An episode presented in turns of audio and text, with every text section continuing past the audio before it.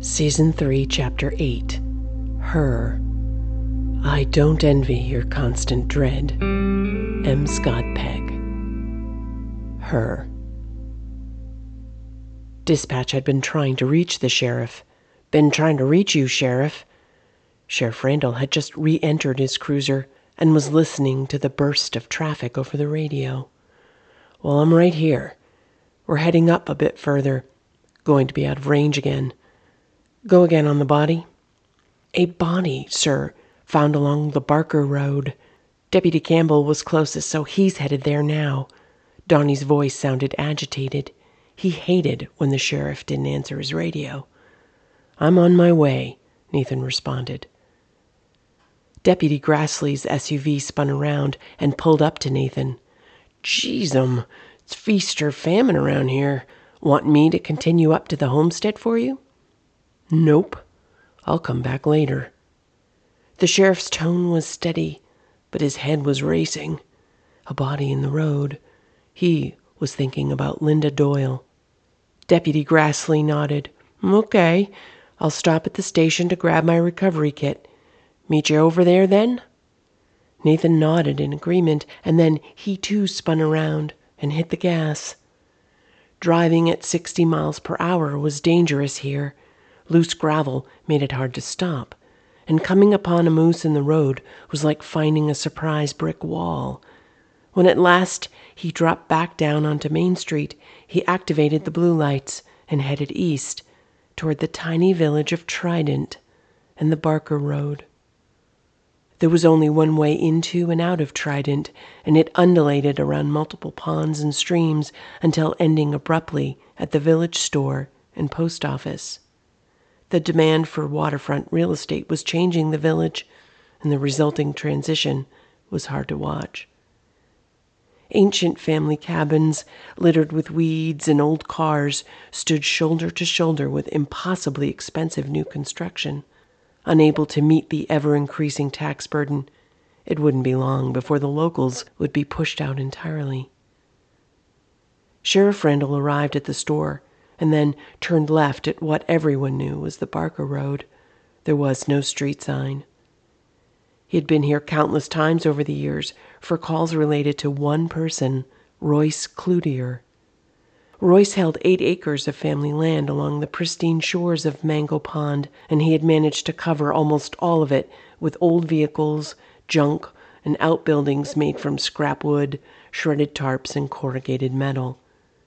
The main house was falling in on itself, supported only by the clutter that filled the inside. He had only just made the turn when he saw Deputy Carl Campbell at the top of the road. The scene had been secured, and Carl was closing the hatch on his SUV. He had heard Nathan coming. It's Royce.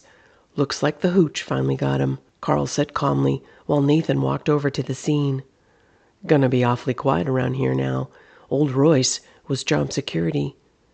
The gentle joking used to please the sheriff, but that was before. Sheriff Randall looked down at the dead man's flannel shirt and old moccasins. His legs were bare.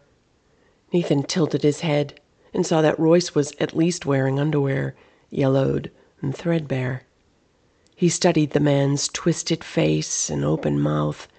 He was missing most of his teeth, and he had leaves in his hair. Who's coming out? Thurston's? Sheriff asked, while squatting down to look more closely. Yeah, it was between Thurston's or Daly's, so I flipped a coin, Carl answered. Looking for something specific, Sheriff? How do you tell your deputy that you're checking a corpse for bite marks? You don't. Yeah, just drop dead, the sheriff affirmed as he stood back up. It was a very expected ending for this raging alcoholic, and a big relief for the sheriff. The closest funeral home would take the body away. Carl continued. Neighbor found him. Decided to call it in while on his way to work so he wouldn't miss his shift. He was probably sipping a coffee the whole time. You gotta love Maine. Yeah, Nathan agreed. When Bob gets here, have him walk the area to confirm the obvious and then write it up. I'll head down to the house and make sure everything is secure. Nathan knew what Royce's death meant for Alvina Cloutier. Royce had put her through so much over the years, until last spring, when she fled with nothing but the clothes on her back, still too afraid to file for divorce. And now the land was hers. The autumn morning was crisp and cool, a bluebird day, complete with the bright red and orange of early fall. Nathan drove slowly down the rest of the two mile road with his window open. He was checking for anything Royce may have dropped along the way. He found nothing. No matter how many times he'd been out here, it was always a shock to leave the beauty of the Barker Road and enter the Cloutier property. An abandoned Mack truck was the latest addition to the mayhem, and Nathan had to maneuver his SUV around it. He noticed scorch marks along the entire side as he squeezed by. Royce had been lighting fires again. As soon as Nathan rolled past the garage, two huge German shepherds bolted out from their spot under a broken down ambulance. They didn't know about the body and were still on duty. Okay, pups, be nice now, the sheriff said as he left his vehicle. They sniffed his familiar hands and bumped up against his legs, tossing him around gently. Have you ladies had breakfast yet? He already knew the answer and was pulling out his cell phone to call Carl. We need a plan for these dogs. They can't stay out here alone. Already on it. Wife is checking to see if the stepson will come get 'em.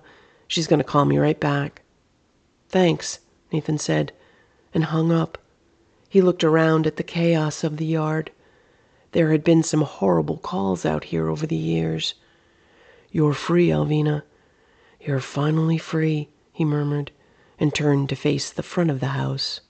Sections of the structure were wrapped in clear plastic sheeting, and each of the first floor windows had been covered with odd shaped carpet remnants that overlapped each other like manic mosaics, all stapled to the house from the outside. Mainers were famous for finding creative ways to keep out the cold, but this was a first.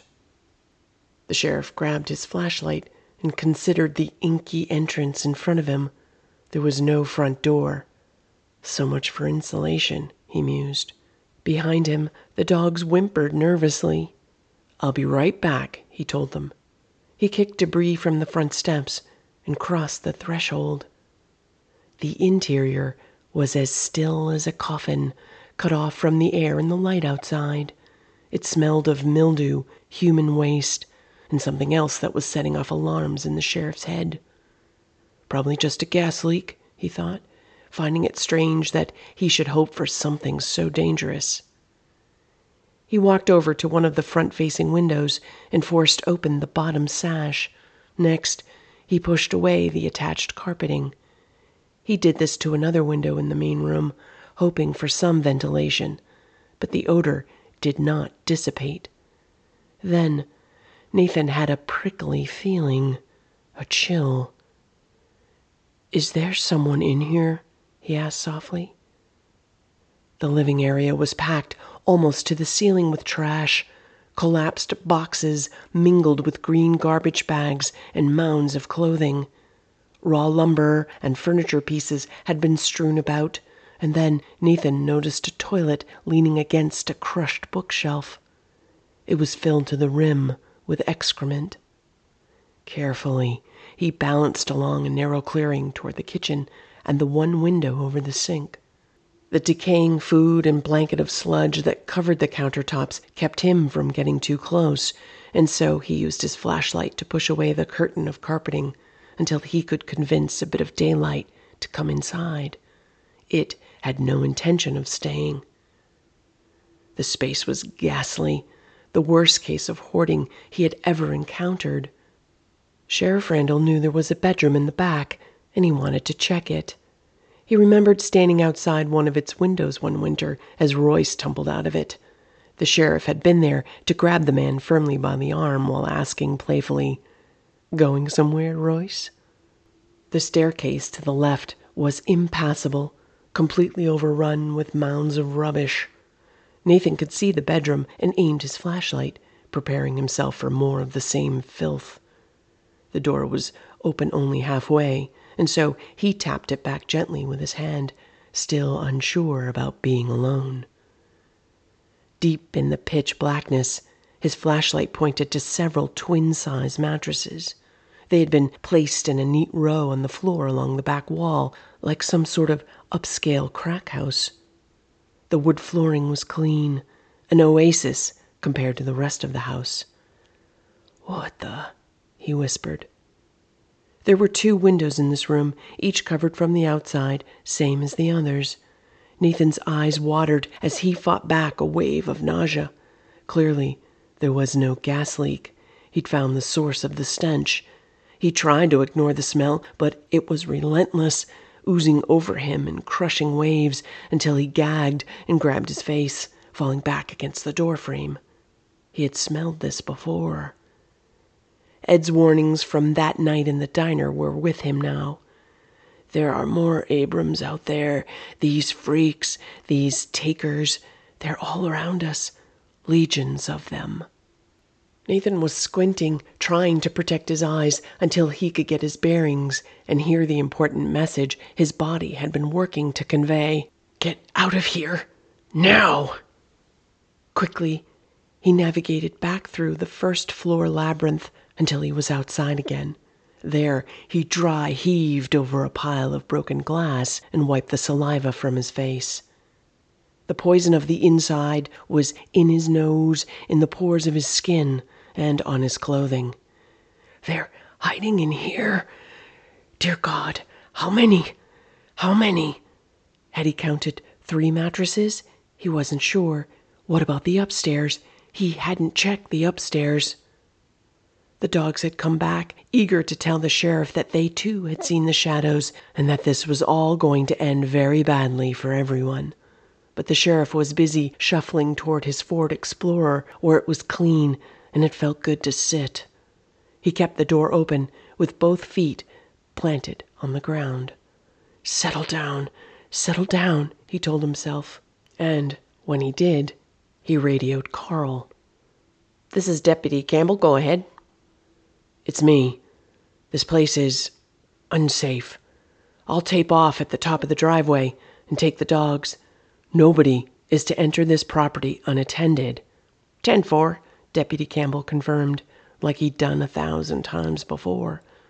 Knowing his words were on the radio, the sheriff said it again. Nobody comes here alone. Am I making myself clear? Loud and clear. Nobody. Everything okay, boss? I'm bringing you the dogs, heading up now. Over. Sheriff Randall stood up and called for them. Come on, girls. Come on now. Yes, they seemed to say, hopping in to take over the back seat. Take us with you. Take us away, away from the death. He slammed the cruiser into reverse and backed down the driveway, barely avoiding an expensive scrape against the Mack truck. Being away from the house brought no relief to the sheriff. He was already making plans for his return. She was there watching from a corner along the ceiling. Her sleep had been disturbed, and there was a dull ache in her bones, a calling that tempted her to show the sheriff what happens when you wander where you are not welcomed. But her limbs were heavy, the pain was never far away, and she was very tired, so eager to close her eyes and dream. Better to wait. No, you cannot stay here. He will come back for you. You must leave, the darkness warned. But the hour was early, and the danger was not imminent. Oh, let him return, she hissed back. I will be ready for him next time. She called for another to join her, but they were all ill, fighting in fits and starts, and pleading to no one for relief. Their cries were in the wallpaper, under the tables, and along the rafters. The house was a scream factory, dividing itself exponentially to accommodate the growing darkness. She arranged her long brown hair to fall evenly on both sides of her face, and then drop back onto her mattress. Her eyes closed immediately. The dreams were coming. She loved the dreams, seeing her please the darkness, and it stayed to watch her sleep. Deputies Grassley and Campbell turned in unison to see the sheriff speeding up the narrow road toward them. They could see the dogs in the back seat, big as linebackers. At the same time, a black Dodge minivan marked Thurston's Funeral Home was coming in from the top of the road. Nathan had no choice but to idle and wait until he could get by. It took several minutes before the driver put down his clipboard and exited the van. He was short and stout, and, like the corpse, he too was wearing a flannel shirt. The driver unfolded a black body bag while talking to Bob and Carl. Nathan could hear a comment about not needing any embalming fluid for Royce, and then a wave of laughter erupted from the men. Gallows humor, the morbid banter of the brave. It's what pushed all the horrid images down into the far recesses of the mind, like black powder in a musket. It allowed for mealtime and Saturday soccer practice and sleep. It's what kept the sight of a flannel shirt or a worn slipper from pulling an officer's thoughts back to the terrible places where their loved ones could not follow. There was a time when Sheriff Randall used it too, but those days were gone. All three men were sporting bright blue surgical gloves as Deputy Campbell helped to lift the body into the bag and then over to the van. Bob took more photographs with his cell phone and then picked up an empty glass bottle that had been lying next to the body. Finally, the minivan's hatch slowly dropped down. The job was done. Carl pointed in the direction of the sheriff and then made a circle in the air with his finger. It was time to clear the road. Thankfully, nobody had driven by during the time they were with the body, and that made things easier. They wanted to be gone before the rumor mill turned on.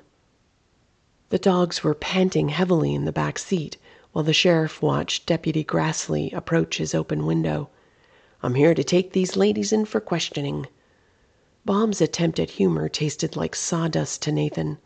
The effort lost on a sheriff who was weighted down by foreboding and the metallic flavor of dread. I'm going to head back up to the homestead. Is she straight off the road or is there a turn off? Nathan asked straight off the road, as I recall. About five miles north from your cameras. Maybe a smidge more, but not much. You should see it on the right. You sure you're okay, boss? Yep, Nathan responded and unlocked the back door so that Bob could get the dogs. Take good care of these girls. Fresh water, something to eat. They've had a rough go of it. Bob leaned down to make eye contact with Nathan. Sheriff, Anything on those trail cameras I might need to know about? Nathan thought for a second before responding. Could be. Bob understood the hint and straightened his body. Okay, Sheriff. You be careful out there, he said, and tapped the door with his hand. As soon as he had the dogs clear of the cruiser, Sheriff Randall was on the move again. Toward what neither man could have imagined. Her, written and performed by Bridget Emmons. Follow me on Instagram and Twitter at Main Stories and visit my website at bridgetemmons.com. Thanks for listening.